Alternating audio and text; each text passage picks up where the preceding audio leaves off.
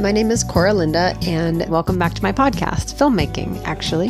I feel like I'm going to be saying this a lot as I go through these episodes, but one of the best parts of indie filmmaking is that it is kind of like the wild west of filmmaking. You don't have to follow any of the big studio rules, and some of the things I'm going to suggest are not exactly what you would expect to hear.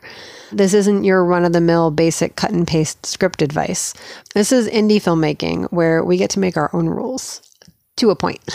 you have to know that the Wild West is also wild, which means it's not an easy place to be. The further you stray from the already established studio path, it is going to be a little bit harder, and you may have to work a little bit more and persevere through some slightly harder challenges than if you were just making another sequel to an already popular franchise with 20 huge celebrities starring in it. This isn't exactly how to write the next Marvel blockbuster, but some of this is relevant to anyone, so go ahead and listen, and you can let me know what you think in the comments and all of that.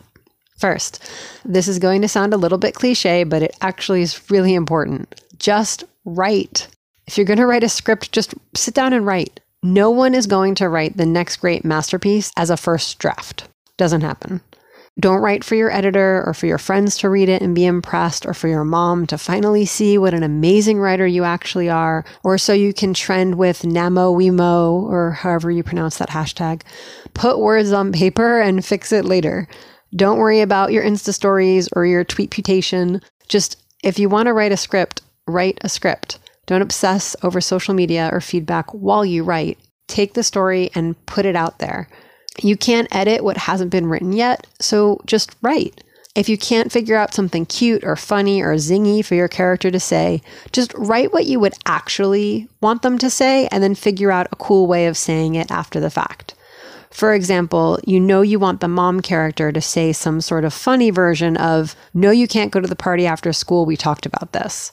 But you don't want it to sound so boring. Okay, well, write out what she's literally saying and then go back. And when you're editing it, you can find maybe a more creative way of saying it. Just get the story out there and then polish it. And for a note for when you polish, people can say a lot with facial expressions. Maybe the kid asks the mom and the mom just gives them a look and doesn't say anything at all. And then the kid just looks disappointed. Anyway, it actually doesn't matter in your first draft. Just get it down on paper, get your story out there, sit down and write. And once you've got the story down, then go back, make it more interesting with snappy dialogue, show don't tell moments, things like that. The best cure for writer's block is literally just write anything and then edit it and make it better. You can't carve a stone into a beautiful sculpture if you don't even have a stone. So get your first draft done so you have a stone. It can totally suck, but at least now you have a starting point. Another cure for writer's block, if you're not able to think of anything for your character to do, is write the exact opposite of what your character would say or do. Again, just because you're putting words onto a page, it doesn't mean you're burning the letters onto your flesh with indelible fire. You're just getting it out there so you can have something to work with beyond a blank page, so you can edit it. Maybe your character is an older woman who has always been very prim and proper the whole story, and you need her to somehow get from the nursing home to the part where she decides to chop off her long hair. I don't know, I'm making this up as I go. You have total writer's block, no idea what to do. Okay, what's the last thing she would do? Maybe you have her run naked through the nursing home and pull the fire alarm and steal a car and go on a wild ride about town, and her long hair gets caught in the car door and she goes to a barber shop and chops it all off. I don't know. I'm just being random. But the point is, get something on the page so you can edit it, just something. And who knows, maybe you end up writing an action adventure story about a woman who comes out of her shell and goes for a wild ride. Or you reread it and you go, she'd never do that. She would. And then all of a sudden you have your story. No matter what, don't let a fear of a lack of immediate perfection get in the way of producing anything even potentially good. Just write. And while you're writing, I know this is going to sound super weird. Don't freak out about your page count. I've produced a 15 page script that turned into a 27 minute film, and I've produced a 13 page script that turned into a 7 minute film. It is my totally unpopular opinion that the only way to actually figure out runtime off of a script page count is if you're using a very basic style of filmmaking. That is to say, dialogue is just plainly spoken. There aren't long moments of silent action. Nothing is ever really said quickly, or the pace doesn't move at a faster rate. You don't have a lot of sound design in the story. It just kind of moves along at an average pace, which can be fine. And some people need that stability of the quote unquote certainty. A 120 page script is going to be a 120 page movie, but it totally depends on how the movie is made. I know that's a little panic inducing when you need a sense of certainty and stability, but this is where read throughs come in handy to kind of get a sense for it. Also, collaborations with filmmakers once the script is finished. But for right now, you're just writing a script. So don't worry about it, just write it. And you can always edit it later if you need to. Another thing is, if you're going to write a story, Tell an actual story. You want to evoke feeling from your audience, or share another way of seeing the world, or bring up a section of humanity that isn't usually showcased or talked about. If you just want to write and sell scripts, so your main focus is a low character count or only a certain number of page numbers, or simple limited numbers of locations because you're trying to hit a small budget range, Honestly, you can make a movie about two people on a park bench and have it cost millions of dollars. And you can have movies like Napoleon Dynamite, where there's a ton of locations, a bunch of characters, lots of extras. They were filming at a school and a ton of other places. And that was a few hundred thousand dollars, which is a decent size indie budget, but it's not multi millions. The budget is really the problem of the producers. So write a good story. That's your job. That's the point of a scriptwriter. Just write. If you want to try to keep your location simple or your character count small, that's fine, but don't do anything to your script at the expense of the story. I mean, okay, you can do whatever you want, but I'm from the school of thought that filmmakers should tell stories and scripts are what the films are made from, so just saying. I will say, please tell stories about actual people. Don't make your one black woman the sassy friend, or don't tell a story about a Latina transgender plus size woman in a wheelchair, and then all of her dialogue and the whole plot is about the fact that she wants to lose weight, or she's trans, or she's Latina. That isn't to say that sometimes, some stories, that information is relevant to the plot. I mean, I did a film about the Vietnam War, and one of the characters was, ready, big shocker, they were Vietnamese and one was American. And that was kind of important to the whole Vietnam War plot. But even then, aside from a few passing comments, the rest of the dialogue was about a whole bunch of other things relevant to the plot, not just about their nationalities. Try and populate your films with human beings. And try and mix things up. Make the pretty blonde the math whiz or the science fair winner. Maybe there's a Jewish kid who's living in poverty. Maybe there's a Christian kid who's gay and still religious with a family that loves and supports them. Or better yet, don't have someone's gender, sexual orientation, skin color, or religion have anything to do with their character unless it's actually relevant. Like if you're writing a script about the Reconstruction era following the American Civil War, that's one thing. But if you're writing a script about a woman setting out to start a new car dealership in a small town because of her love of Mustang convertibles, just write your characters. And then listen to my upcoming episodes about casting and how you should cast the best actor for the role no matter what they look like. But don't try to pander to festivals or distributors by writing in the funny fat friend whose only joke is that they're funny and fat. That isn't funny. And it's been done. And overdone. Make that character your lead and give them all the attributes your lead would otherwise have had if they were being played by Alicia Silverstone in the late 90s. And not in a satirical way.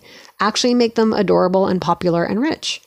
Just as no human being is defined by one single part of their character, don't make your characters defined by one single part of who they are, unless that like is the whole point of the film. My husband and I did a film about a young dancer who had lost her hearing in an accident and she was learning how to dance again. The fact that she was deaf and hadn't learned sign language was relevant to the plot, but the film focused on the dance and her dancing because it was a story about a dancer. I know this isn't how mainstream movies are made yet. Um, but the world isn't going to change until it's changed. So it might as well be you changing the course of history, right? Woo! Go indie filmmakers! Another note is when writing dialogue, and don't stress out over this until you have your whole script written. This is more like an editing thing. But make sure to give your characters their own voices. That is to say, certain ways of speaking or how they react to things. You don't need to make their whole backstory relevant to the plot, but it is helpful to know things like if someone is always angry as a person, they probably aren't going to smile and cheerfully wave to somebody while walking down the street. But a cheery character would. So have your characters say and do things that match who they are as people or the mood they are in during whatever scene you are writing. And make sure there are mood changes. They get happy or sad or angry or excited. Don't have the character start off bored, be bored by life, and end off bored because that's boring. um, write in some dynamic emotional motion to your story. It doesn't have to be tsunami level waves, but if something horrible happens, have your character get upset or not get upset if that's who they are.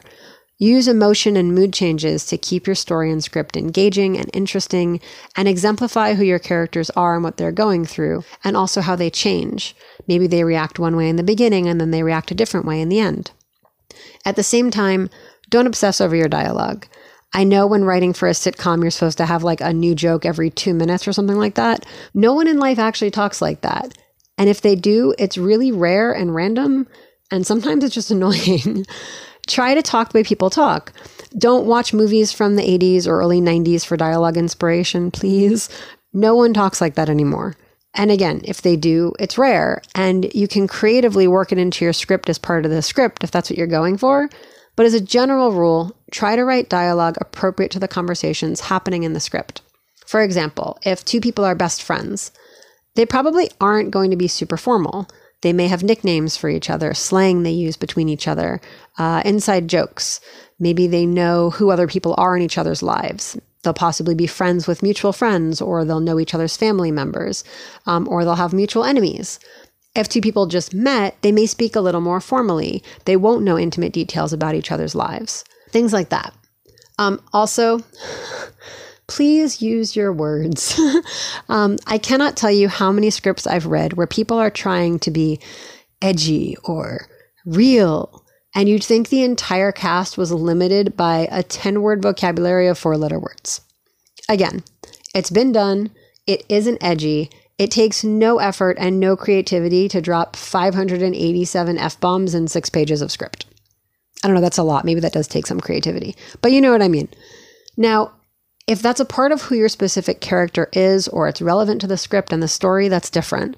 I once read an incredibly powerful script that was themed around racism and it had different characters using the N word. It wasn't just thrown out for shock value, only specific characters said it. And this would be one of those scripts where what someone looks like obviously is relevant to the story. Anyway, only specific characters said it, and they said it in different places in the script in different ways with exact reasons, and that story still haunts me. Um, that would be a, an example of you're not just trying to shock people, but it's actually a part of your story. As a general rule, you don't need obscene profanity to make an edgy indie film. I'm going to be blunt and cold and unpopular, but if you do, you probably just need to work on your writing skills. No film has ever been made on profanity and shock value alone. Even graphic stories like Game of Thrones and Joker have incredibly beautiful cinematography, brilliant set design, costumes, makeup. The story actually is really substantial, and they have arguably flawless acting. It isn't just the shock value that sells those stories. If high shock value, endless obscenity, and boobs was all it took to make a billion dollar franchise, there are literally thousands of films out there that would have all taken home Oscars. Just write a good story. Don't rely on tropes or crutches or shock value to get your point across. Use language as a tool to authenticate your characters and add layers to who they are. But not every single person in your story needs that.